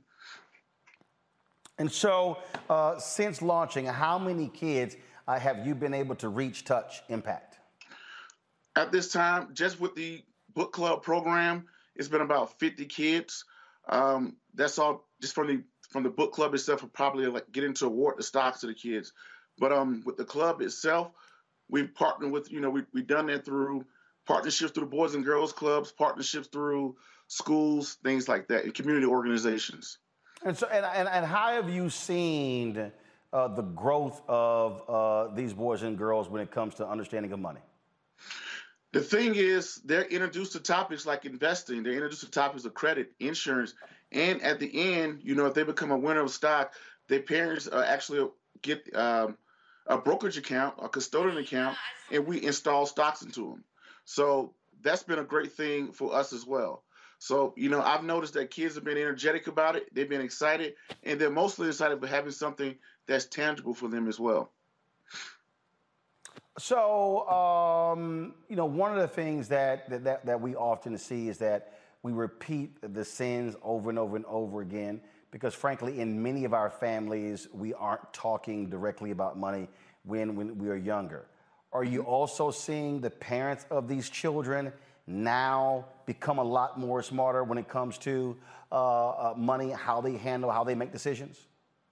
Yes, when parents are awarded, once parents have that custodian account for their child, most parents have the tendency to go out and want to purchase more stocks for them. But I'm not going to sit here and paint a pretty picture for you, Roland. It's been a struggle. I've seen some parents who, who haven't taken the interest into it. I've seen some parents who may have had backgrounds to where they're not allowed to get into it and things like that. But that's a deeper problem that we are slowly addressing. But, some parents are just not into it. But we try to, like Frederick Douglass said, it's better to train a child, well, to fix a broken child versus to fix a broken adult. Something along those lines. I kind of paraphrase there. Gotcha. Questions from our panel. Shannon, you're first. This is awesome. I love what you're doing. I think the whole financial literacy, the book club, and expanding on that is really great. So how do we...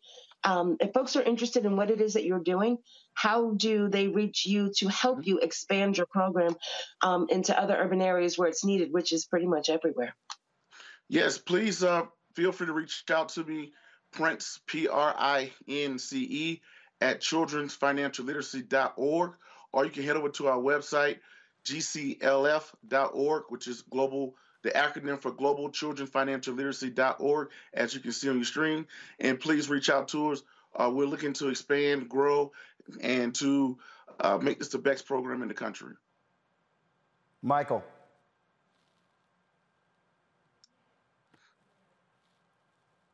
Michael, you're on mute. Okay, Prince, this is a great program. How do you help the children decide when they want to buy more stocks? Like, which companies to invest in? Do you just go by what they like, or is there another method involved in that? Yes, the first thing we do is to tell kids to start where they spend their money. Excuse me. Start with what they know and start where they spend their money. Like, all kids know Nike, Apple, Coca-Cola. Those are stocks we started with kids. Starting with S&P 500 companies that kids know and are familiar with. But we have since evolved into the point now where we award kids index funds that tracks the S&P 500 because we want to make sure we're good stewards of what we award kids, because I don't know what Nike will be in 20 years. I don't know what Apple will be in 20 years. And the last thing I want to happen is to be the one invested into Blockbuster or something like that. So we tell the kids, let's get a basket of the top 500 companies in America via the S&P 500 and have those dividends reinvested. All right, thanks. Matt?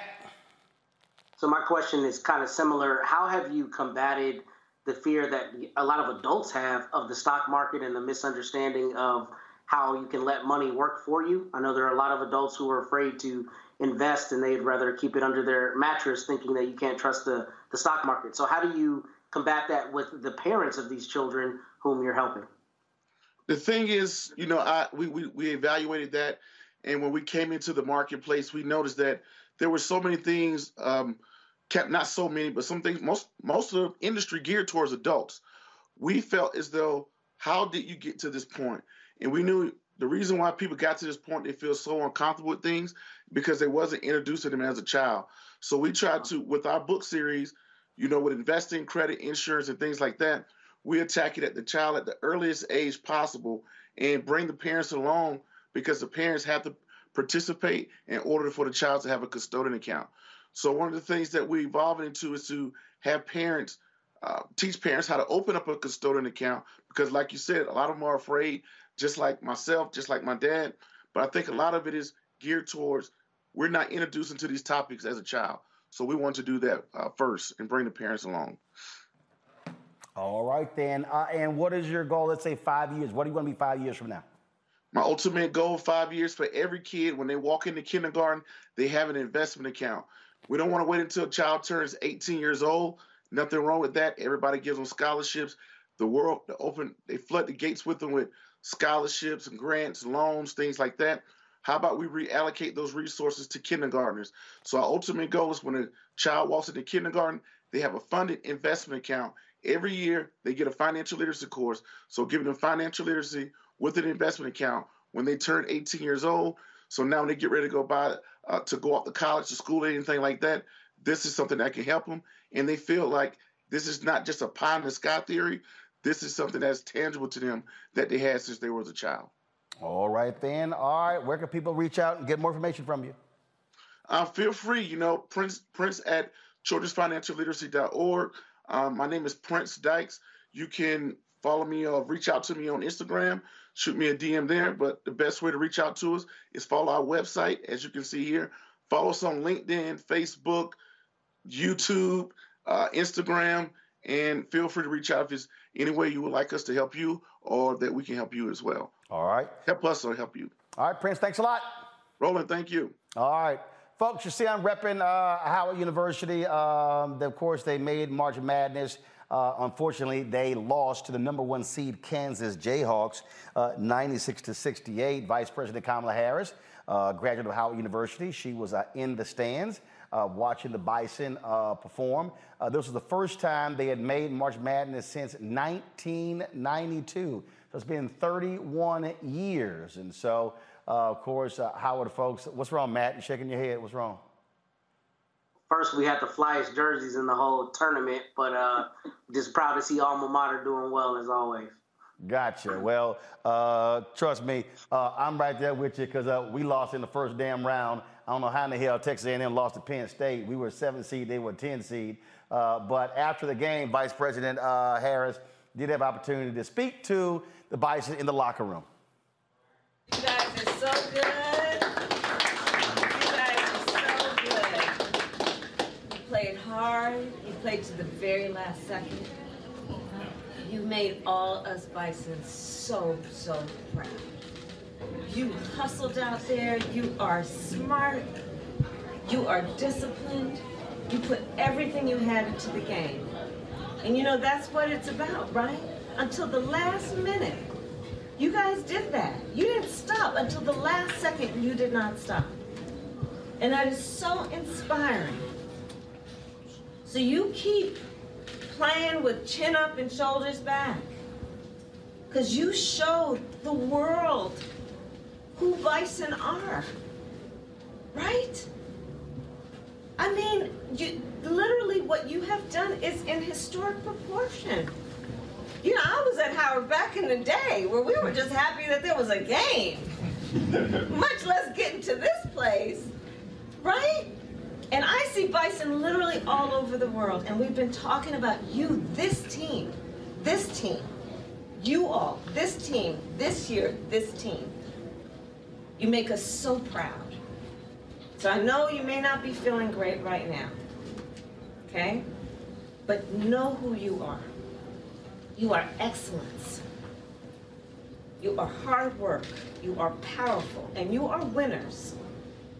All right? So please know that. Please know that, and I'll see you later. And if you guys ever want to come and do a White House tour, where's Coach? Where's Coach? Right there. There you are. Come, so we plan, if you guys want at some point, right? When it's like a, you know, when you feel like playing hooky at Friday afternoon, whatever. Just come and we'll do a White House tour, okay? All right, I'm so proud of you guys. So proud of you. All right, I'll see you later. Right, thank you.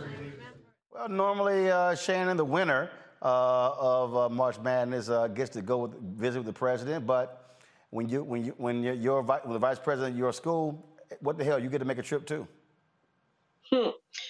I ain't mad at it. I got nothing. You know, everybody's talking about. I keep trying to say take politics out. I am a Republican. She is Democrat, but I ain't mad at it. You know, these young folk are our future, and to encourage them and let them understand at an early age that you have goals, you have dreams, you have things you may outcomes you may want. It doesn't always happen, but as long as you can do it and do everything you do with decency and in order. It's time to keep the head up, shoulders back, and keep it moving forward. I ain't mad at it. And I'm Virginia State, by the way, not Howard. Just saying. I mean, we could be talking about Virginia State. I mean, I would have liked that a little bit more. I'm just saying. Did y'all make the tournament? Go Trojans. I don't care. Did y'all make the tournament? Go Trojans. I take the answer is no. You did make the tournament. So, yeah, okay, I thought so. All right, I got to go to a break. We'll be back. Roland Martin Unfiltered on the Black Star Network.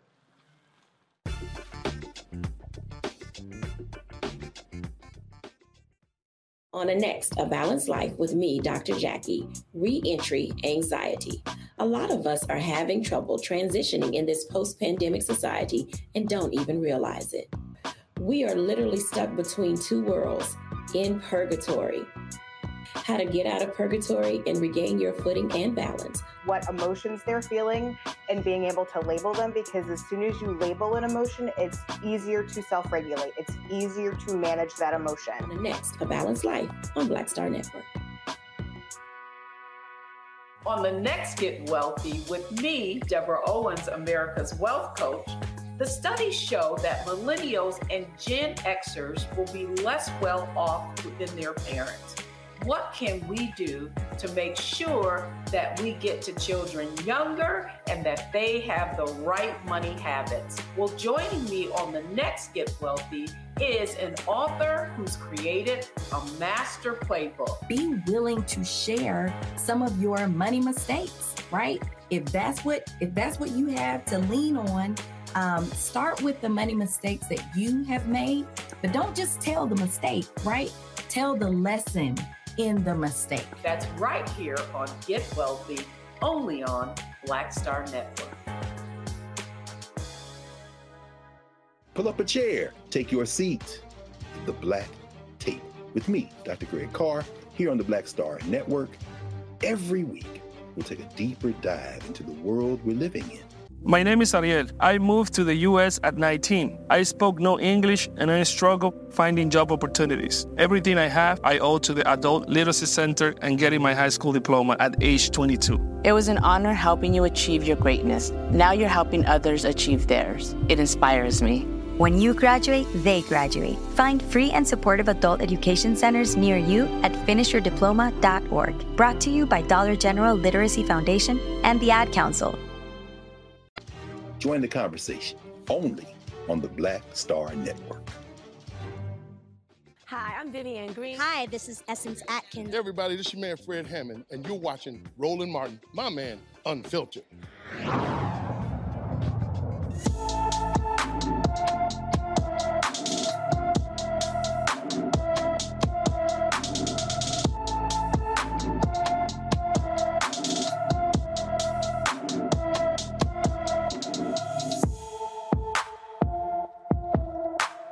Zakiya Harris left her Indianapolis, Indiana home on February 16th, has not returned. The 17-year-old is 5 feet 6 inches tall, weighs 155 pounds, with brown hair and brown eyes.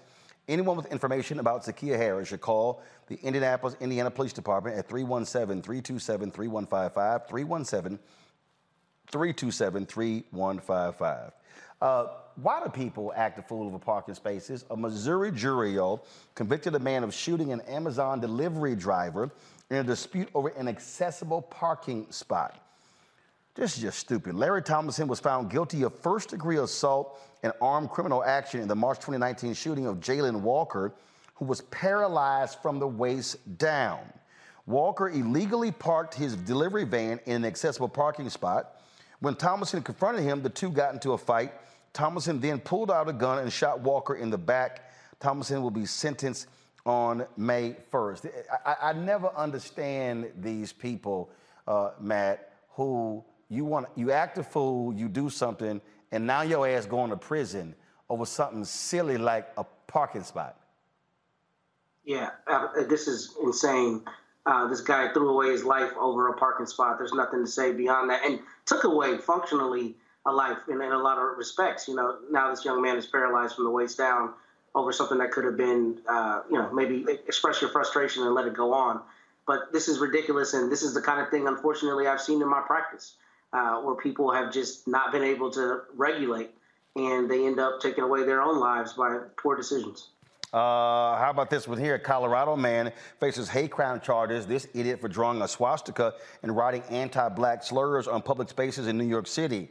Not a good place to do that. James Ryan was indicted on 3 counts of criminal mischief as a hate crime and 3 counts of aggravated harassment for drawing a swastika on the gates to City Hall and an anti-black slur on a pillar on December 13, 2021. He also spray-painted a large swastika and wrote another anti-black slur outside a CVS pharmacy and the Charging Bull statue on Wall Street. Yep, that's not going to fly in New York City, Michael. No, it's not going to fly in New York City. But see, once again, a lot of these people think they could get away with it, and they're drinking, you know, Trump's juice, and think that they can just do whatever they want to do, say whatever they want to say, and not have consequences. So these hate crimes are on the rise. NBC News just had an article about that. Yep. So yeah, these people need to be held accountable. Sad story out of your city, Baltimore.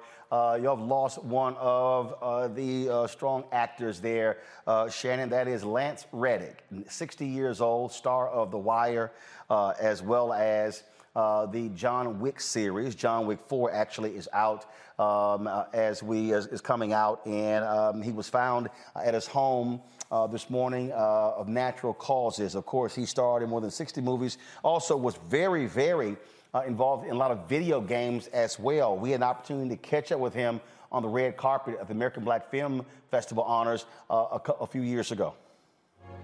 What's up, sir? How you doing? Have we met before? I just seen you. You probably seen me on television or the news, but I've seen you. Okay. My wife was a huge John Wick fan. Oh, okay. I don't know if I can keep watching 500 people get killed. Yeah, the numbers seem to go up every movie. Right, and I'm like, yeah. I said, baby, all they do is people getting killed. She's like, I know, but it's great. Like, she's a crazy John Wick fan. Oh, got it, got it. Well, I hope she likes my character, too. Oh, no, she'll enjoy this interview, because I'm talking about, like, owns all 3 Blu-rays. Got it. Yes. And then recorded on the tape. I said, you own the Blu-ray. Yeah, but that's if I want to look for the Blu-ray. I don't know. Okay. Got to ask you this question. Okay. One night's honorees, the great Lou Gossett. Your thoughts about Lou Gossett? Wow. So many thoughts about Lou Gossett. I mean, he's one of those, I mean, it's such a cliche to say, but he's one of those cats whose shoulders I stood on. You know what I mean? I mean, I wouldn't be able to be doing this without him. Yeah. One of the, but also, he hasn't stopped. He's still acting. Yeah, yeah. It's so funny. You know, I the last thing I remember seeing him in was Boardwalk Empire. And he killed it. He killed it. Yeah, yeah. Well, I'm glad that they're honoring him, so he gets to feel all of that love that's going to be in the room tonight. Yeah, I agree. I agree. So it's going to be pretty good. What you got going on? What's next for you? I just wrapped a movie called One Night in Miami that's based on a play.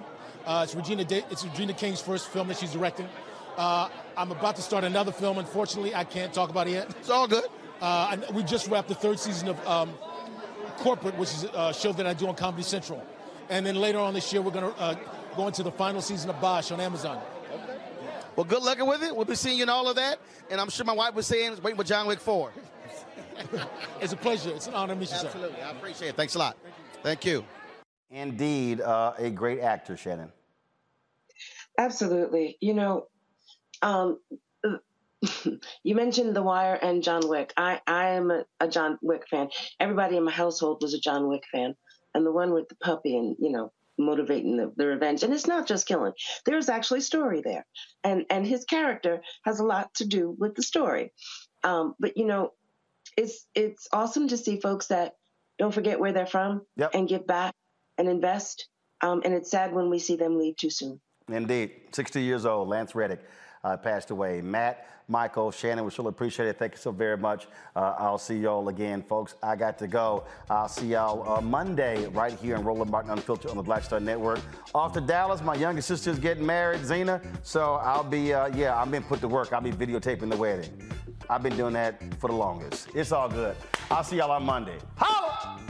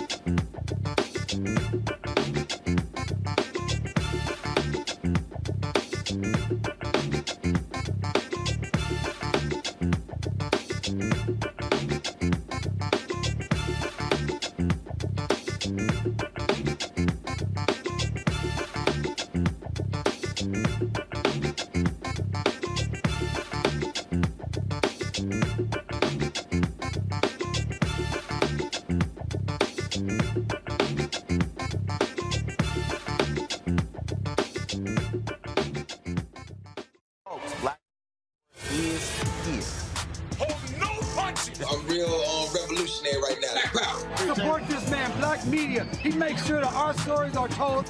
Thank you for being the voice of Black America, Roland. Stay black. I love y'all. All the momentum we have now, we have to keep this going. The video looks phenomenal. See, there's a difference between Black Star Network and Black-owned media and something like CNN. You can't be Black-owned media and be scared. It's time to be smart.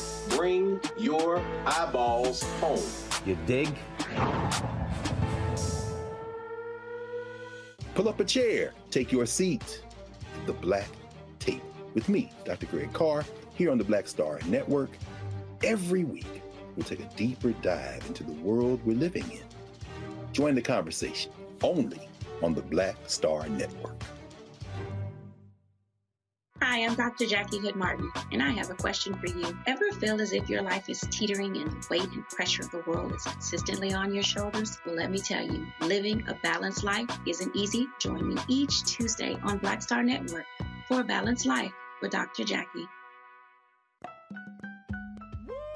We're all impacted by the culture, whether we know it or not. From politics to music and entertainment, it's a huge part of our lives, and we're going to talk about it every day right here on The Culture with me, Faraji Muhammad, only on the Black Star Network.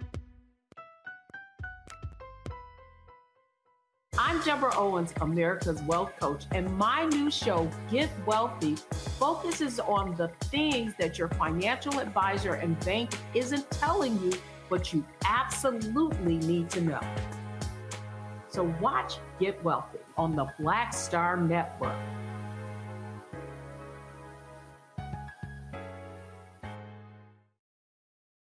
When you need mealtime inspiration, it's worth shopping Kroger, where you'll find over 30,000 mouthwatering choices that excite your inner foodie. And no matter what tasty choice you make, you'll enjoy our everyday low prices, plus extra ways to save, like digital coupons worth over $600 each week. You can also save up to $1 off per gallon at the pump with fuel points. More savings and more inspiring flavors make shopping Kroger worth it every time. Kroger, fresh for everyone. Fuel restrictions apply. My name is Ariel. I moved to the U.S. at 19. I spoke no English and I struggled finding job opportunities. Everything I have, I owe to the Adult Literacy Center and getting my high school diploma at age 22. It was an honor helping you achieve your greatness. Now you're helping others achieve theirs. It inspires me. When you graduate, they graduate. Find free and supportive adult education centers near you at finishyourdiploma.org. Brought to you by Dollar General Literacy Foundation and the Ad Council.